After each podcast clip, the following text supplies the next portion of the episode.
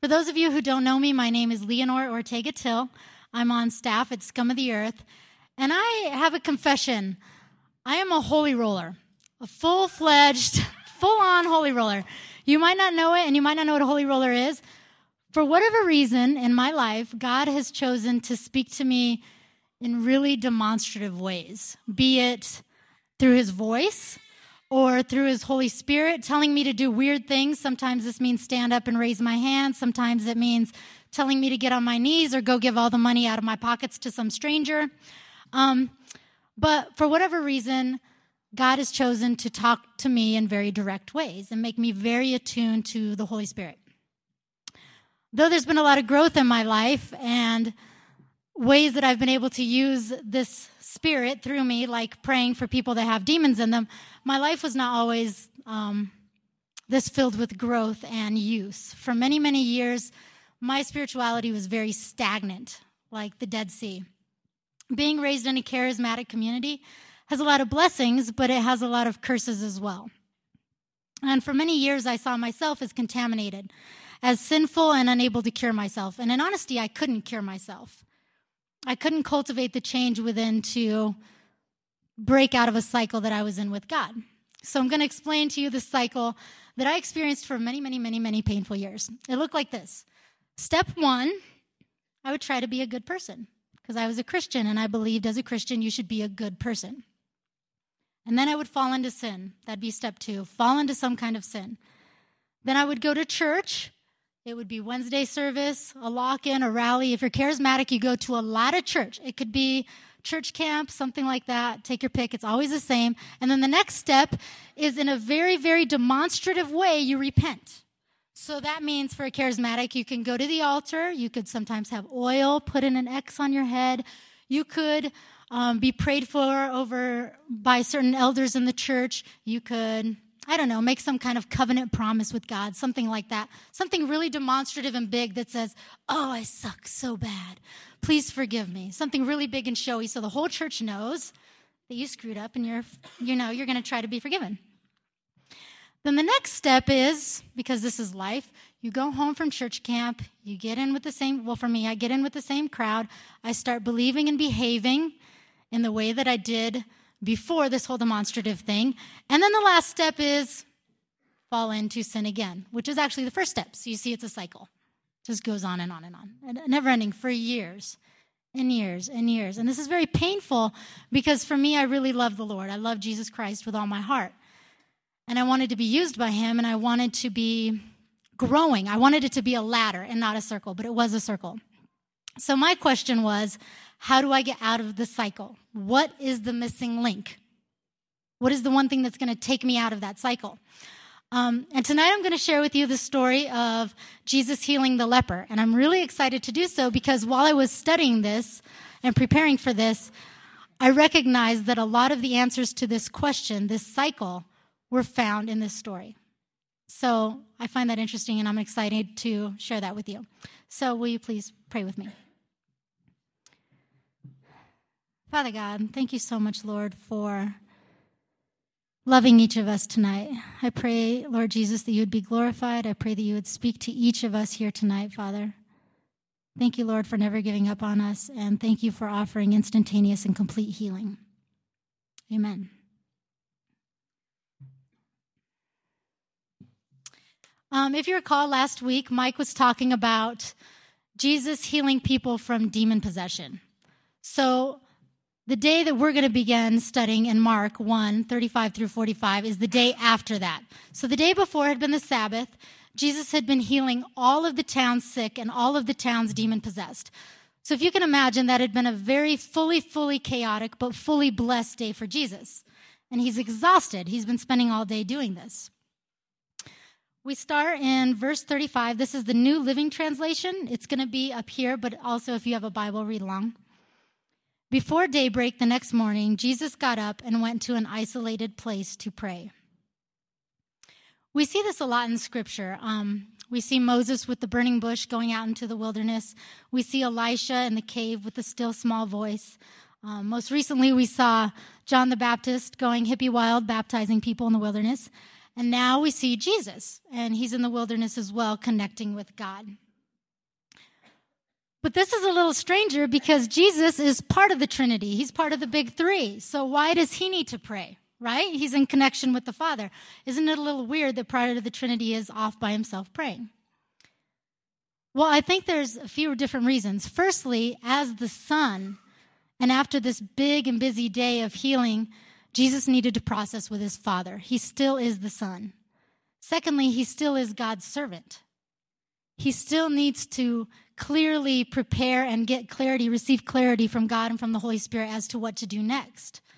Thirdly, we know that Jesus had had limited his experience to the experience that we have. Though he was Jesus, he was human. He doesn't fully know what God's going to do unless he spends time with him. That's how we know what God's going to do too.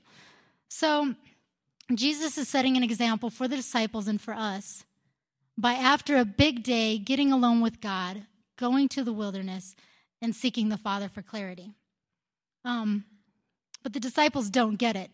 And we don't necessarily get it all the time either. I know for me, a clue when I hear my language and when I hear myself saying, Oh, it just feels like God is so far. I don't know where God is. That's a clue that I'm not spending enough time with Him. James says, Draw near to God, and He will draw near to you. There's something to be said for us drawing near to Him first. So the disciples don't get it. Verse 36 says, Later Simon and the others went to find him. When they find him, everyone says, Everyone is looking for you. Our translations don't do a really good job at this. They say went out to find him, but as I researched, the Greek word meant to hunt him down. So they're on a manhunt. And you can imagine the disciples are super pumped, super excited. The day before was spent healing all these people. And think of it in terms of Christians today. They basically, they don't know the word, but they want to set up a church. They want to do ministry. When something good is happening, we want to create a center of influence. We want to create a place where, hey, everyone likes us here. We can heal people. We are the Big 12, right? Um, let's go back to that city where we were and heal the rest of the people and tell the rest of the people. Because there still are people with needs and people with demons and people with sicknesses. So they're super excited and pumped. But they don't get it because they haven't been spending time alone with God. They're not in one accord. It's, it's like in the book of Acts when it says the word is homothumadon. The word is a Greek word, which means all in one accord. When the Holy Spirit would fall upon the church back in the day, every person would receive it. It would knock everybody out, and they'd be in the same mind. Can you imagine a church where everyone was on the same level and in the same vibe? I can't really fathom that. But the reason the disciples couldn't be in the same vibe with Jesus here is because they haven't been spending time with God. They're not tapping in. So Jesus is looking forward. He's spent time with the Father. He knows that God has got his back and that God's going to take care of those people in the other town. I think that's another another really brief lesson here is that we get freaked out. But wait a minute. Look at the past. Look at all the people I haven't touched. I'm so awesome. I have a ministry. I have people to touch back there, or I have things that I need to get to. And Jesus is saying, go forward. And God is saying, go forward. If we tap into Him, we're going to know that He's got our back. We can't do it ourselves and it doesn't even matter anyway. We can keep going forward. So here's Jesus, and he's setting an example and he's going forward and he's receiving direction after his time with God. So, verse 38 Jesus replies, We must go on to other towns as well, and I will preach to them too. That's why I came. So he traveled throughout the region of Galilee, preaching in the synagogues and casting out demons. A man with leprosy came and knelt in front of Jesus, begging to be healed. If you are willing, you can heal me and make me clean, he said. Moved with compassion, Jesus reached out and touched him. I am willing, he said. Be healed. Instantly, the leprosy disappeared and the man was healed. Okay, because we live in a PC society and we value politically correctness, this is a difficult passage to wrap our minds around. It was difficult for me to study as well because in our culture, we try our best to not um, connect a person with his or her ailment. We refer to a person as being paralyzed, as, bless you, as having cancer, as being blind, as being deaf. We do not see a person as their sickness, as their ailment, because we value the person. But the language here is this person is a leper. They referred to this the ancient Israelites referred to leprosy as the identity of this person. And there's many reasons for that, and we'll go into it. But I think that it's important that we wrap our minds around it because otherwise, contextually, we're not going to fully get the depth of what Jesus did by healing a person who's called a leper and a person who identifies as a leper. Um, and I thought I should explain that because for me, it's not easy to use this kind of language. But I think there's a reason also that Mark, remember, there's dozens and dozens and dozens of healings happening, tons. And he tells this story. This is the one that he chose. You know, it's like one sentence, maybe a few sentences, but it's important enough to him to put in here. So I think that it's important enough for us to think about leprosy. In ancient Israel times, leprosy was not like the skin disease we think of. It, it referred to many different skin diseases. There are many physical aspects, such as it was an infectious skin disease, it's highly contagious, it could deaden the nerves so that the person could no longer feel his or her extremities. Um, if you've Googled leprosy, it's, it's really sad. And what happens is, not to like depress you even further, but when a person who's a leper goes to sleep, sometimes rats can gnaw on their hands and fingers and they don't feel it and wake up because they don't feel pain. And the reason they go blind is because our eyes feel uncomfortable when we don't blink or they get dried out or if we look at the sun it hurts. But if they don't feel pain, they don't blink and they go blind. Their eyes dry out. And because a person with leprosy can't feel pain, they can't tell when damage is being done. Imagine if you didn't know that you were hurting yourself when you ran into something, you could inflict a lot of pain on your body. Also, injury, infection, and eventually decay happens on a, leper, a leper's body. Decay on a live body. So, there's pretty, really terrible, awful, horrendous physical implications. But the second part of this that is interesting is that in ancient Israel, it was also viewed as a religious issue. The person who was a leper was believed to be religiously unclean. And again, that's hard for us to wrap our minds around. But in Leviticus 13, there are 45 verses on what a priest is to do when they see hints of leprosy.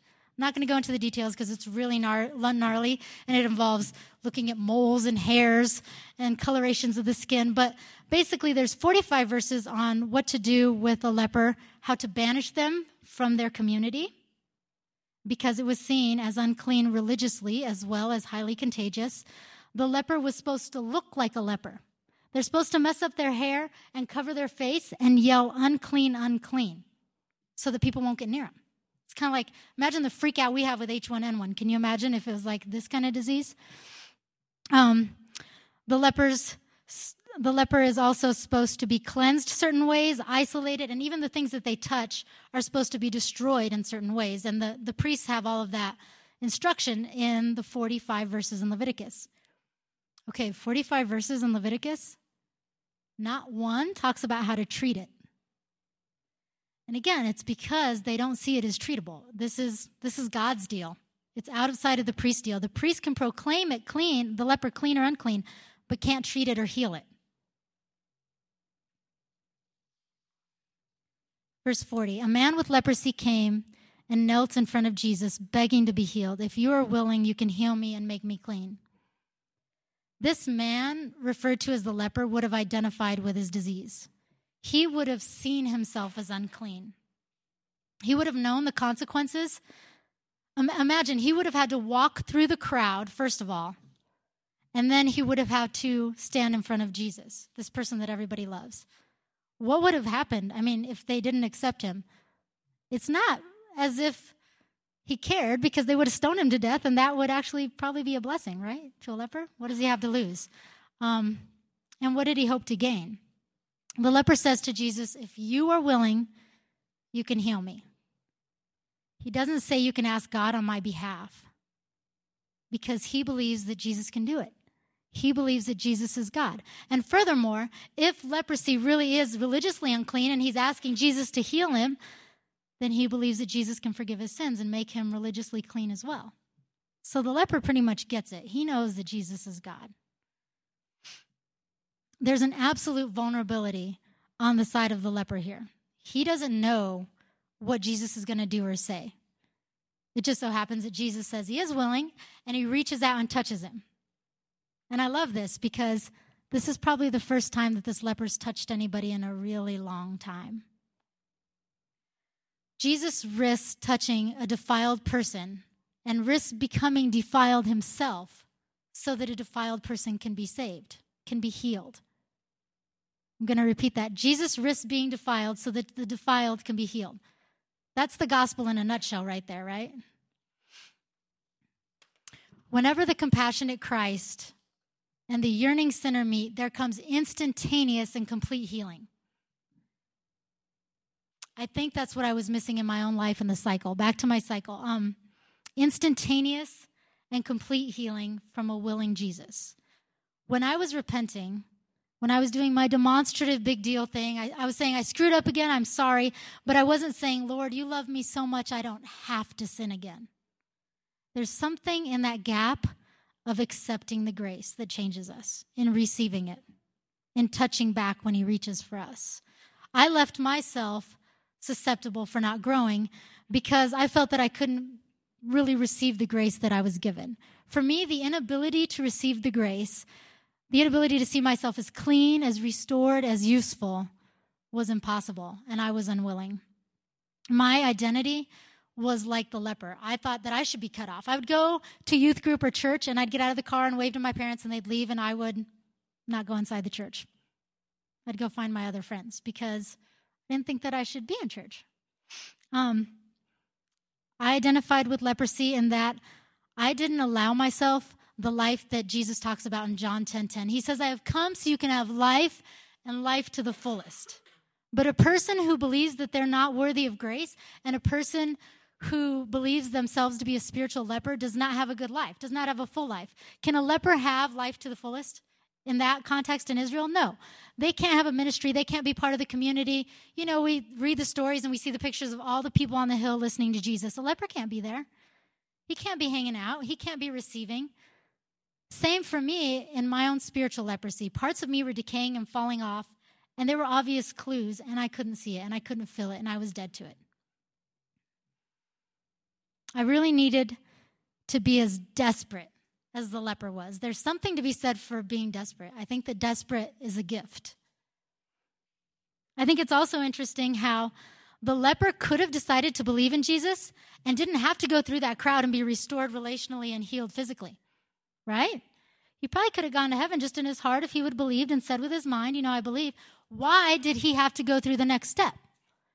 Because it wouldn't have been good enough for him. And it can't be good enough for us. I could have gone through my whole life being like, you know what? I believe in God, it's cool. And go through the cycle my whole life, never really receiving full joy, never having full restored relationships, never being used by God. And that wouldn't be good enough. What needs to be good enough is that when He puts His hand down, that I need to touch it, that I need to grab it, that I need to be vulnerable, to ask. I know it's scum because I've been going to scum a long time. I know it's scum that we are desperate. I know that we long for this. I know that we do rage against the voices and the insecurities and the prideful lusts, and I, knew, I know that we long to be physically and relationally restored and healed. And I also have seen the flip side, which is people who have reached out and touched Jesus. One of uh, the points in our mission statement is recognizes a need for our Savior. And tons of us at Scum are doing this. And that is awesome because when you do that and when you get pumped like that, you create a church like this, full of people that can be vulnerable and open enough to seeking out Jesus with you. And that's just like the leper in our story. He got super pumped, super excited, and started to tell everybody about what was going on. Only Jesus, of course, being Jesus and being a little different than what we're used to, told this guy not to tell anybody. In verse 43, it says, Then Jesus sent him on his way with a stern warning Don't tell anyone about this. Instead, go to the priest and let him examine you. Take along the offering required in the law of Moses for those who have been healed of leprosy. This will be a public testimony that you have been cleansed. But the man went and spread the word, proclaiming to everyone what had happened. As a result, large, large crowds soon surrounded Jesus, and he couldn't publicly enter town anywhere. He had to stay out in the secluded places, but people from everywhere kept coming to him. All right, there's two reasons for Jesus warning the leper. There's one thing that he told him not to do and one thing he told him he should do. So let's look at the first thing he told him not to do. He told him not to go tell everybody. I'm sure this leper, former leper at this point, meant no harm in going and telling everybody about what Jesus did for him. It's just a spontaneous act of his gratitude. You know, he's excited, he's pumped, he's got a new life. But there were implications. Jesus wanted so badly to be legit. He, he didn't want to look like the sorcerers and religious quacks of those days who drew everybody near them for the wrong motives. Again, I'm going to set this up because we're going to be studying Mark for a while. Keep this in mind. There's a paradox for Jesus here in that he is the willing and compassionate Jesus who wants to teach, preach, and heal to everybody, but he has to be super sensitive to what God is calling him to. There's a, a kingdom that he's setting up here, there's a mission, and it's got to be what God wants. He can't just do what he wants. That's why he utilized the power of God. That's why he went alone by himself to be with God and, you know, connect with the Father and see what he wanted him to do. Secondly, what did, the, what did Jesus ask the leper to do? He told him to visit a priest and have himself proclaimed clean. Now, this is a big deal because if someone can't walk and suddenly they're healed by Jesus, they walk, right? If they're blind and they can't see, we see them, you know, see. If they can't talk and suddenly they're talking, it's obvious there was a miracle.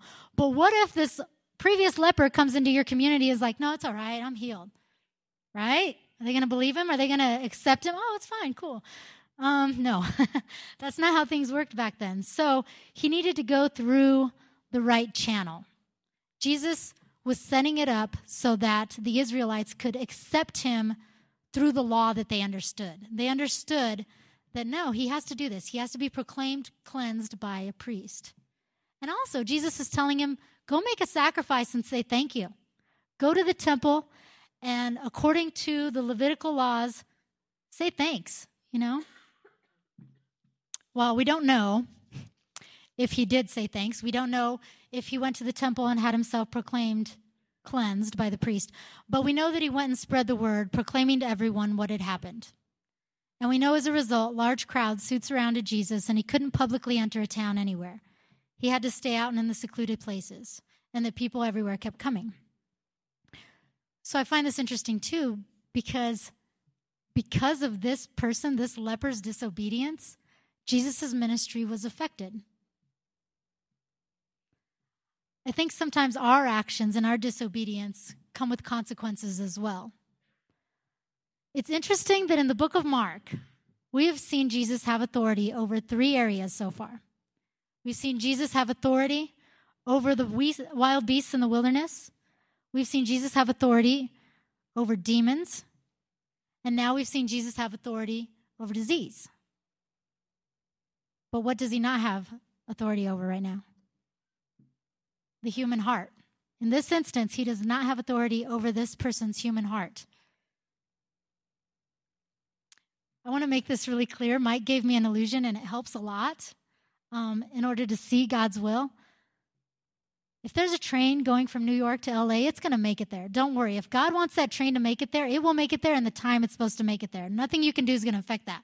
But we're still the people on the train. And we still get to choose into giving Jesus authority over us. So the authority is something that we give Jesus over us. The question becomes are we going to choose into letting him?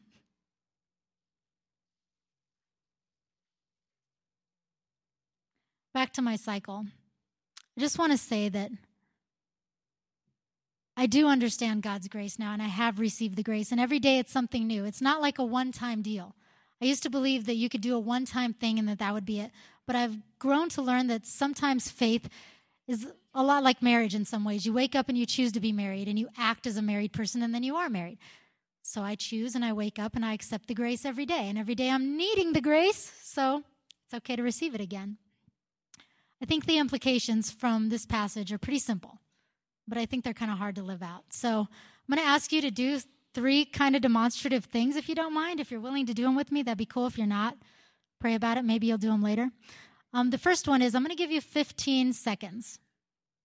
I give you 15 seconds of quietness for you to talk to God, and I want you to set a date with Him that you're going to go and hang out with Him, because I think that we all can benefit from hanging out from Jesus, with Jesus more. I know some people who are amazingly excellent at it, and I can see the love of Jesus exuding in their lives, and I know I want that. So, for the next 15 seconds, just tell God when and where you're going to meet him this week.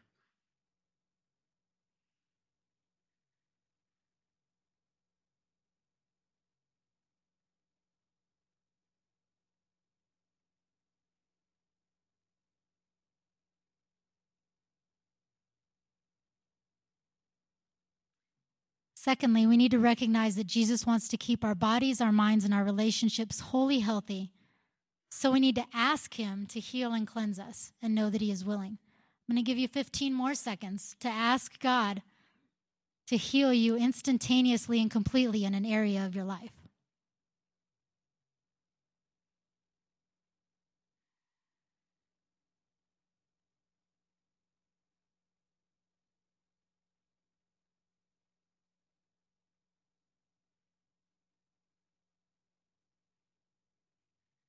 And lastly, the most important thing is that when He does heal us and when He does reach out to us, we need to receive that and run towards Him.